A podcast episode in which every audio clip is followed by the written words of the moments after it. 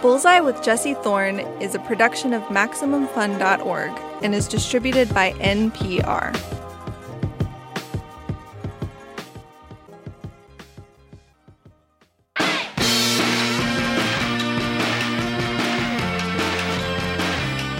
It's Bullseye. I'm Jesse Thorn. My first guest this week is the brilliantly talented Christine Baranski. She is an actor with an incredible resume. She went to Juilliard, she was on Broadway in shows like The Real Thing, Rumors, and House of Blue Leaves. She's won two Tony Awards. On the hit sitcom Cybill, she played the title character's best friend, Marianne. She won an Emmy in the very first season. She is an iconic character actor with a distinctive look that commands your attention on the screen. And she is, and I look, I'm not using this term lightly, a legend. In 2009, she got a part on the CBS show The Good Wife it's a legal and political drama that starred Julianna Margulies. Baranski played Diane Lockhart on the show, a partner at the firm that Margulies' character worked. Critics loved The Good Wife, millions watched it, and when the series wrapped, Baranski got her own spin off, The Good Fight. Once again, critics loved it, millions watched it. The Good Fight just started running its sixth and final season. You can watch it on Paramount Plus. The Good Fight's a drama, as was its predecessor, but the good fight is also pretty funny. Like in this clip, which kicks off the show's fourth season, Diane just woke up in an alternate reality. President Hillary Clinton is in the middle of her first term in the White House. Polar bears are thriving again. The rainforest is saved. A cure for cancer is on the horizon. Diane, well, Diane is confused, and her coworkers are concerned. Are you all right, Diane? Liz, I have never been better. Don't you know that cancer was cured? Yes, but the administration is not telling us how or when. Luca is worried about you. Should we be? Oh, no, no, no. I just, I had this weird dream. Luca said that Trump was president. Hmm, how'd that go? Oh, my God. He kept calling Nazis very fine people. And he did a Senate campaign for a child molester. And he put children in cages. Why? Immigration policy and uh, anti Semitism and racism were on the rise. And where were the Obamas during all this? They had an overall deal at Netflix. Christine Baranski, welcome to Bullseye. I'm so, so happy to have you on the show. I'm delighted to be here.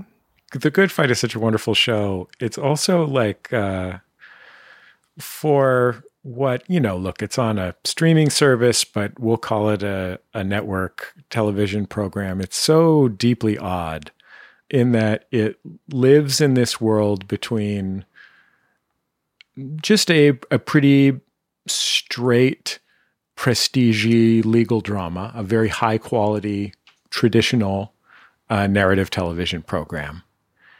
Um, the world the real world it has a deep interplay with the real world. Or the unreal world now, yeah. I'd say. yeah, and then also sometimes sometimes really weird stuff happens, like you talk to the ghost of Ruth Bader Ginsburg or whatever. Any opportunity to work with Elaine May, that was actually my idea. Uh, not that the Ruth Bader Ginsburg was not my idea, but I thought, who can play it? And then I thought, oh my God, Elaine May. That's that's history. It's a good venue for, you know, you or Wallace Shawn is in it. He's wonderful in it. Alan Cumming used to do it.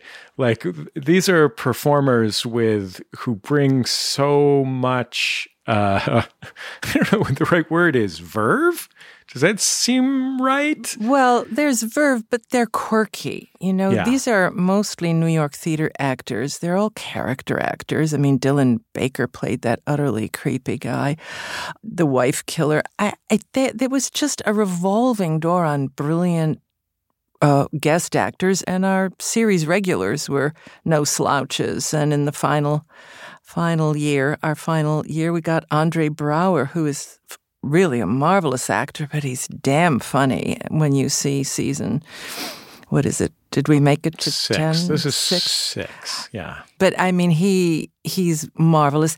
It, it was just uh, an, an embarrassment of riches, and the Kings knew, especially with COVID. You see, all of these theater actors were were home. They couldn't work in the theater, but we were managing to work on film with you know very strict protocols but we did go to work and we kept people safe and that was true of the Gilded Age as well. We had to wear masks, we were tested every day, but we managed to do our work in front of a camera. And so all of these marvelous actors in both these shows really were available. And one of the great things about uh, Good Wife, Good Fight was just, it was a repertory company for great act, actors and actresses and they all did their turns and they were judges and lawyers and and and various victims whatever. And you know it was I will miss that probably more than anything. Christine you're a very serious actor and you do a lot of serious acting in the show but also you know I went on Twitter and said Christine Baranski's coming on Bullseye today what should I ask her about and sometimes to get it to show up better on Twitter for people to talk to me about it, I'll go into the database of GIFs that they have, little animated GIFs on Twitter.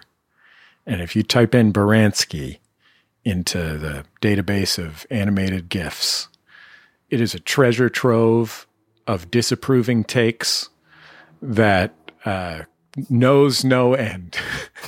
the, the, world of Christine Baranski on screen giving looks. Lady Lady Disdain, isn't that what uh, Benedict calls Beatrice in Much Ado? Lady Disdain. Yeah, I've got I've got some attitudes, that's for sure. I call them attitudes. to be fair, like it's not exclusively disapproving. There's a few like looking up and downs. There's some fantastic different, uh, but it, that is like uh, that is the intersection of very serious acting because none of these are anything but you know character driven. Uh, it, it's not as though these are random things you're you're throwing in to spice things up a little bit, but it also is like a it's a very classical skill. I mean, it's like the kind of thing that it's the kind of thing that my commedia dell'arte teacher would have made us practice, you know? well, I, you know, let's face it, I've been acting. I went to Juilliard in 1970. On the way here, I passed my alma mater and I thought, man, that's, isn't, is it possible it was 50 years ago? But I've played a lot of different roles. And of course, you tend to get cast at what you're good at. And it seemed what I was good at was, um, you know, women with attitude or, or sophistication or kind of putting a certain top spin on a line reading, so it just went over the net exactly right, like Neil Simon or Tom Stoppard, and and I uh, I sort of refined that because you do tend to refine things when you get to do them over and over. But with the with a good fight, what I loved is, you know, I didn't start out. Diane didn't have these characteristics when I was cast. She was, you know, the head of the law firm along with Will Gardner, uh, Josh Charles' character, and I think she was meant to be an antagonist to Alicia. And I think over the course of a year or so, the Kings discovered that I had a sense of humor. I had certain aspects to my personality that they decided to use. And by the time we did a spin off of of Diane and made it the good fight. You know, you had scenes uh, with Diane kind of going crazy, living in the Trump era, where she, you know, laughed a lot. There was a one whole episode where I was in court and I couldn't stop laughing. what? What is this? What? What is it? What is she doing? Uh, your co-counsel is laughing. Is am I missing something here? No, Your Honor. We've been stretched really thin recently. Oh, right. I heard about that whole baking soda scare. Diane, Diane, Diane. Yeah, thank you, thank you, Your Honor. Is she all right? She just pleasantly surprised, Your Honor. Yeah. They discovered that I had a great laugh, and they incorporated that into the character. So um, I thought o- over the course of 13 years of playing Diane, I get I got thanks to the writers and, and the kings, I got to use a lot of the skill sets that I've acquired over the years just doing, you know, all the things that I've done. We've got so much more to get into with Christine Baranski. Stick around. It's Bullseye from MaximumFun.org and NPR.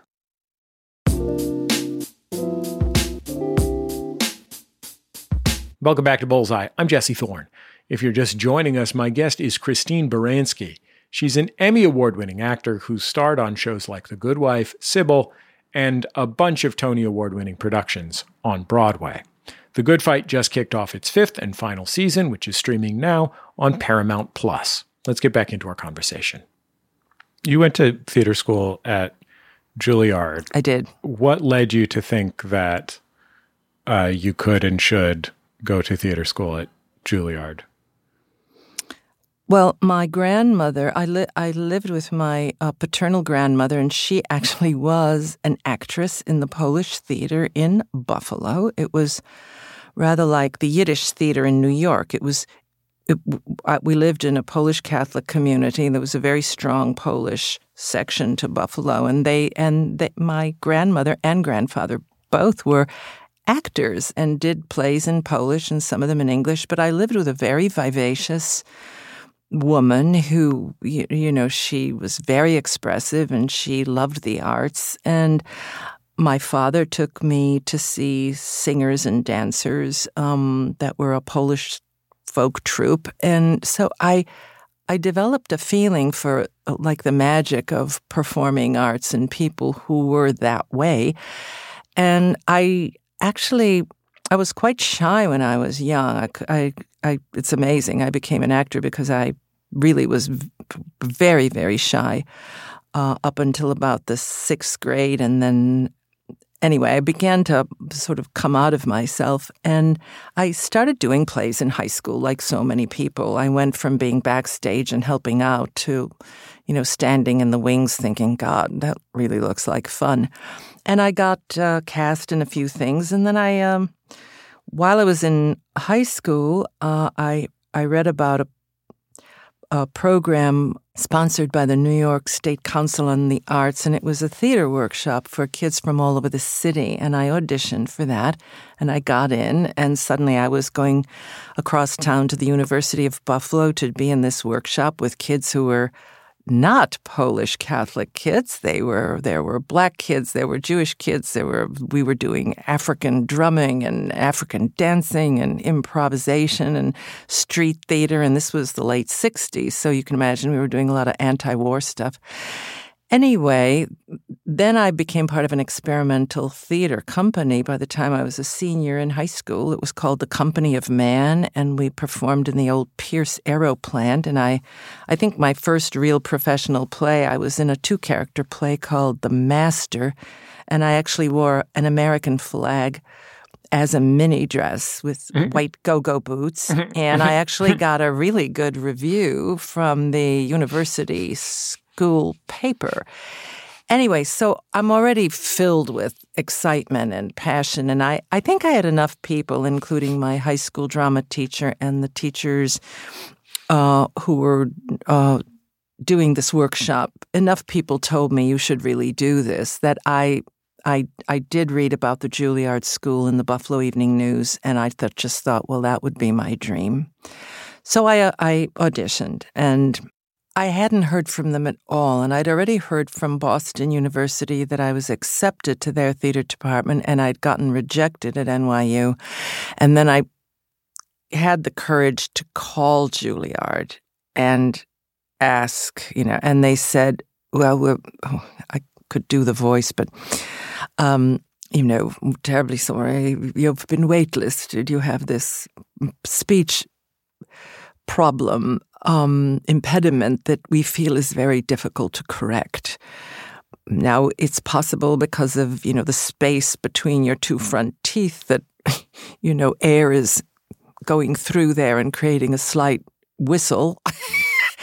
but perhaps if you had your teeth capped and went for speech therapy. So basically, that's what I did. My mother, who was really could not afford to do this, but she she got my uh, she took me to um, an orthodontist, and I got my two front teeth capped, and I went for quite a few months of speech therapy, and then I re-auditioned. So, you know, it's a it's a fun story, but it was uh, kind of thrilling because I I had to show up months later and uh, go go into the, the, office of John Houseman, who was a very formidable man. Um, he was the prof- law professor in Paper Chase, if you remember. He was that's the way he was. He was really intimidating.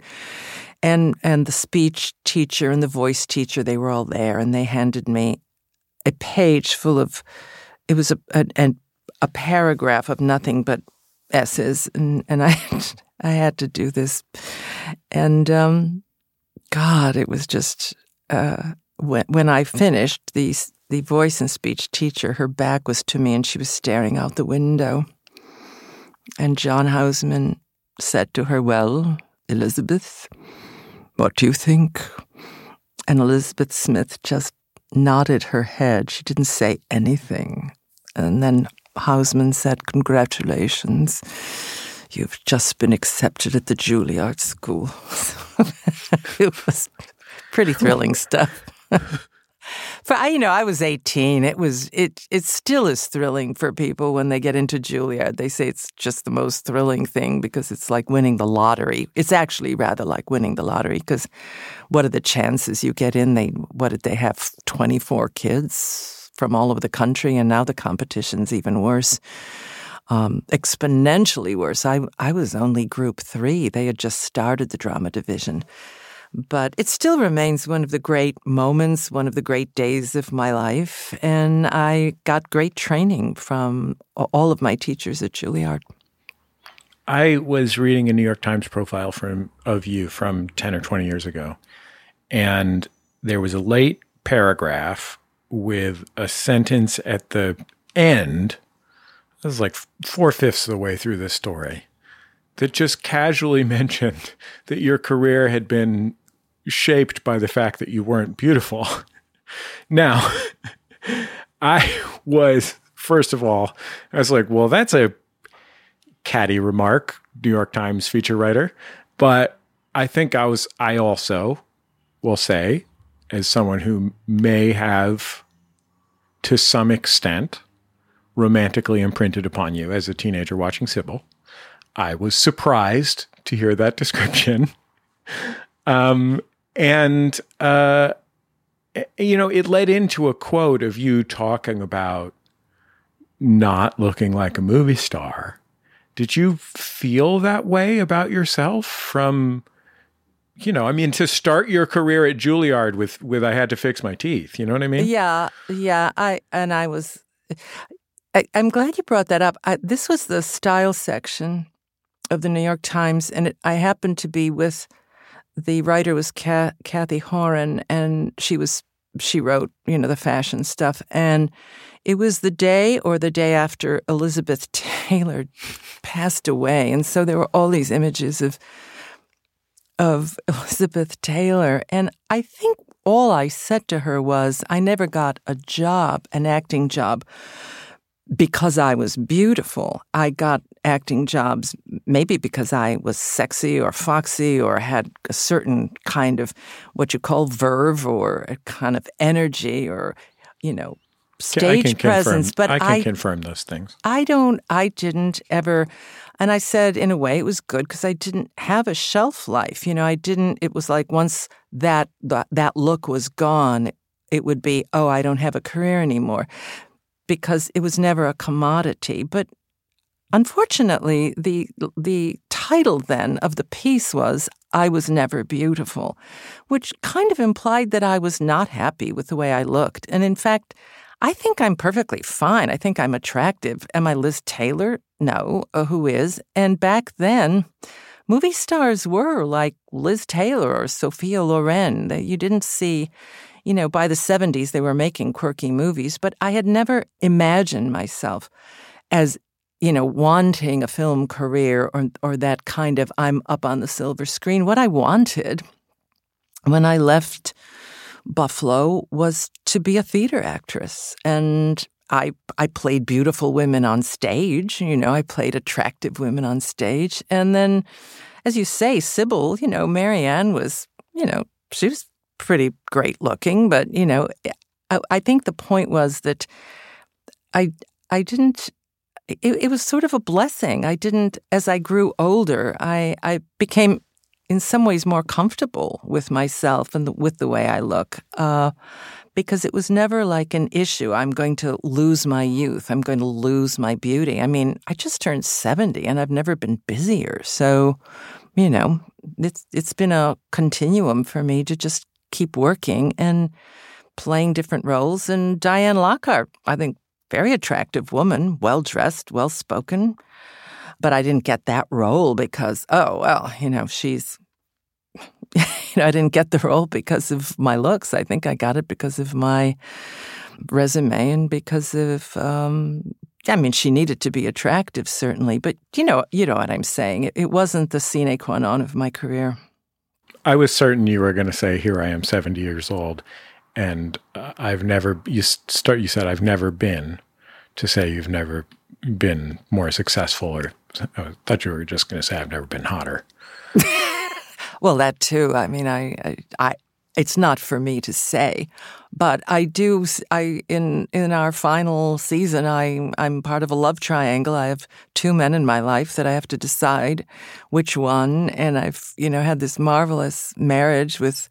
Gary Cole, who's such a guy guy, and we had a great on screen chemistry, and people loved the fact that this was a marriage between two people well over 50. It was still kind of hot for each other. And, and, you know, they didn't agree politically, but clearly something was clicking.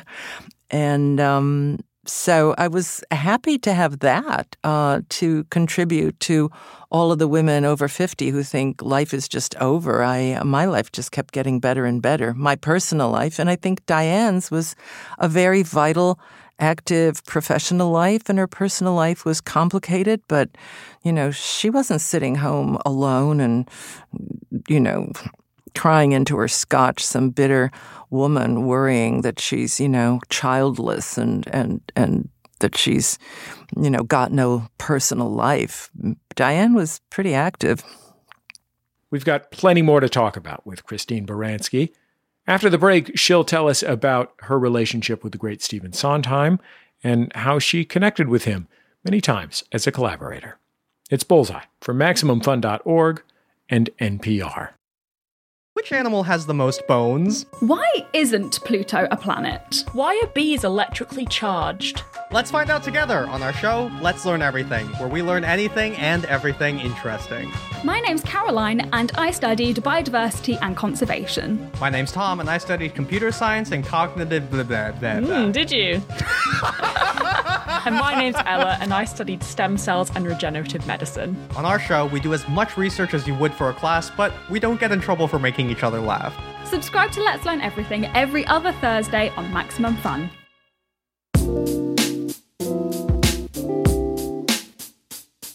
This is Bullseye. I'm Jesse Thorn. I'm here with Christine Baranski, one of the stars of Cybill, and currently the star of The Good Fight.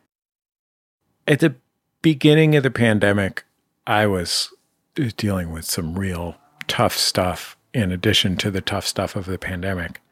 And there weren't a lot of things that broke through to me enough to feel like they mattered in culture. Um, and one of the things that did was the streaming Stephen Sondheim tribute in which you participated. Oh, that did break through, didn't it? It really felt like it meant something, you know.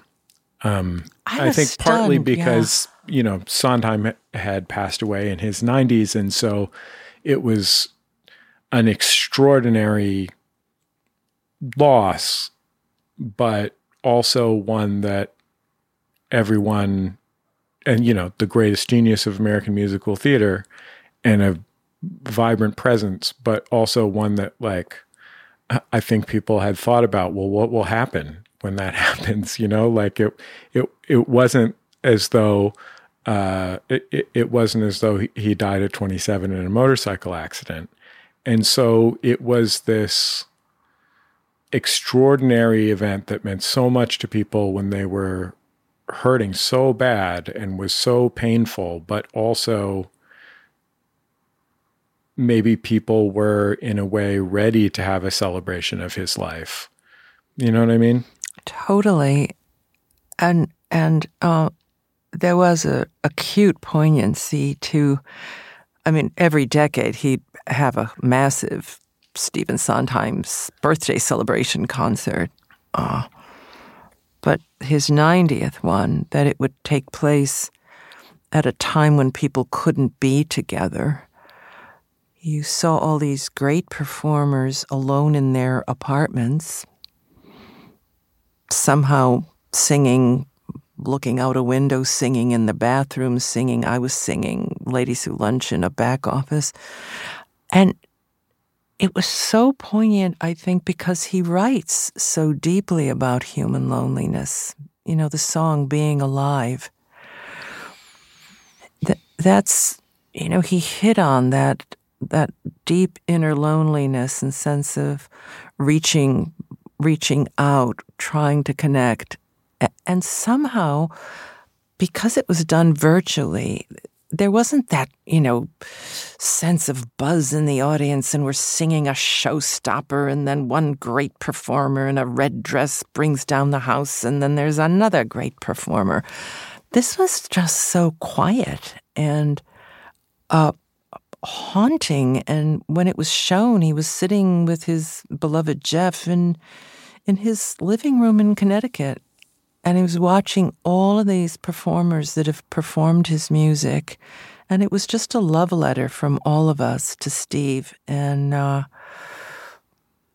I agree with you. There was a, a, a real resonance there that I wouldn't have expected in a virtual situation. I mean, when I heard about it, I thought, "Oh my God, how are we how are we going to do this?" You know, and I always wanted to sing "Ladies Who Lunch," and I never got to play that role. And then Patti was going to do it. And I went, well, that's the last word. First there's Elaine Stritch, then there's Patti. I ain't going to do that.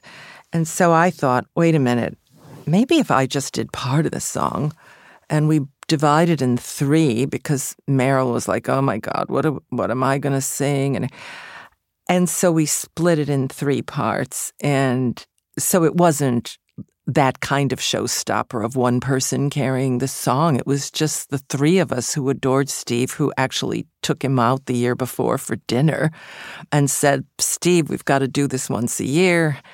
And instead of going out to dinner, the three of us were in our individual homes recording this song and then serving it up to him in his living room. It was, and we all, and the three of us just thought, oh, okay, this is going to end our careers. This is so bad. I mean, we were all just doing our individual parts.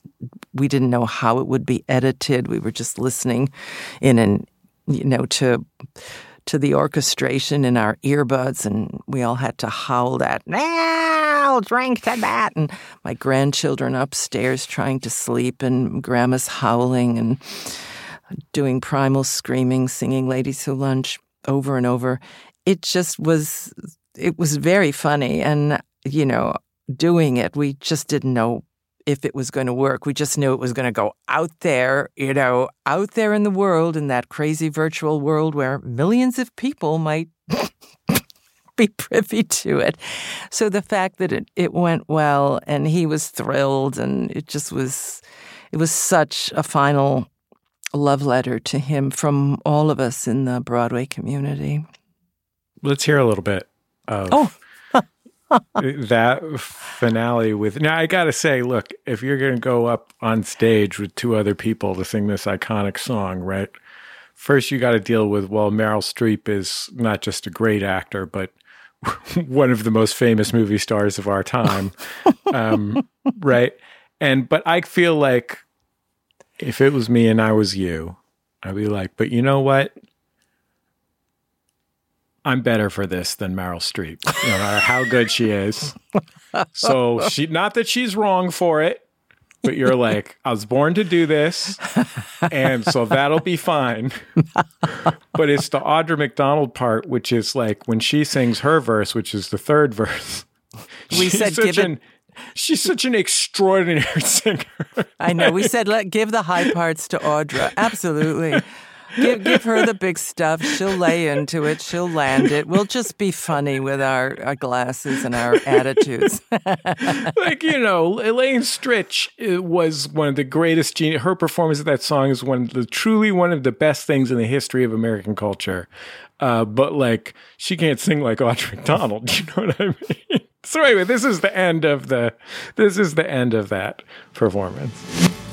So here's to the girls on the go. Everybody tries. Look into their eyes and you'll see what they know. Everybody dies. The toast to that invincible bunch. The Dinosaurs surviving the crunch. Let's hear it for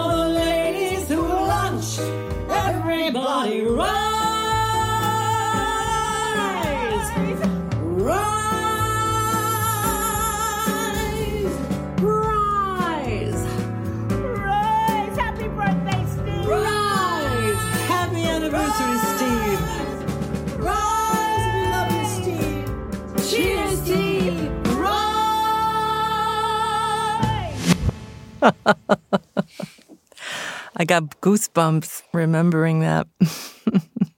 It's such an incredible song. I mean, it's so funny, obviously, you know, um, and there's a thousand, you know, there's a there's a thousand moments of uh, Sondheim words where you're like, oh God, how did you come up with a word like that there? Mm.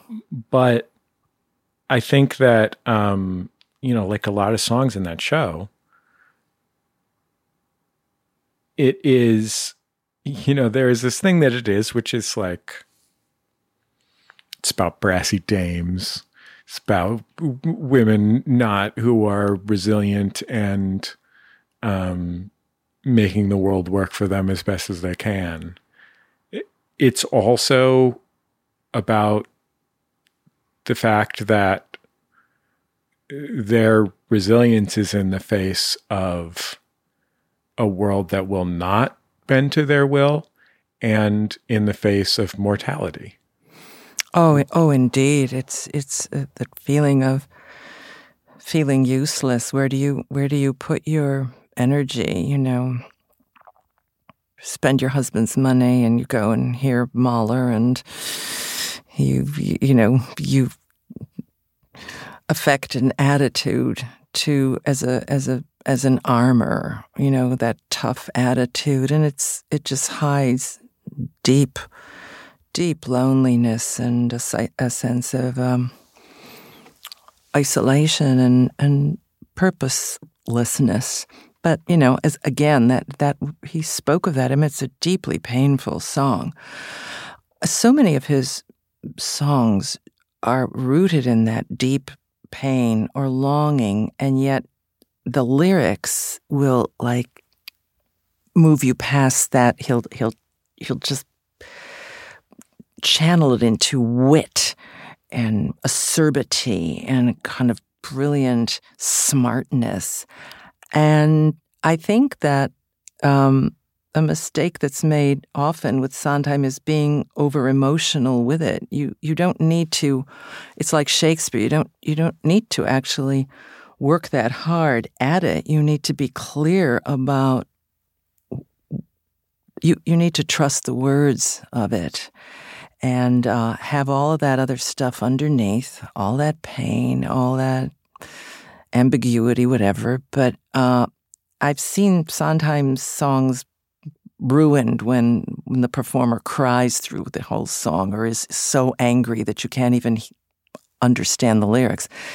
Um, yeah, but anyway, I I had the pleasure of uh, doing quite a quite a bit of Sondheim, even though I was, never did anything on Broadway. But uh, he was a, a, wonderful person to find yourself in a room with, in a rehearsal room with.